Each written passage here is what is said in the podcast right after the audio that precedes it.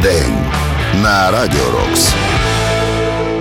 Сьогодні, 14 лютого, у 1950 році, народився гітарист Роджер Фішер з гурту Харт. Свого часу він мав романтичні стосунки з однією із сестер-засновниць гурту Ненсі Уілсон.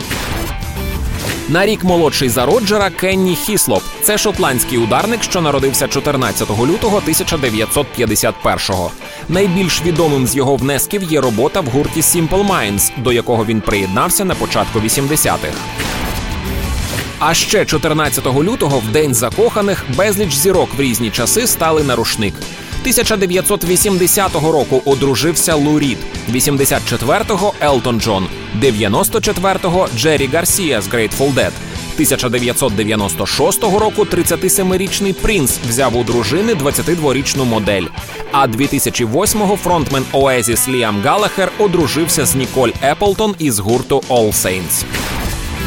Важлива дата, і це ще один день, що наближає нас до перемоги.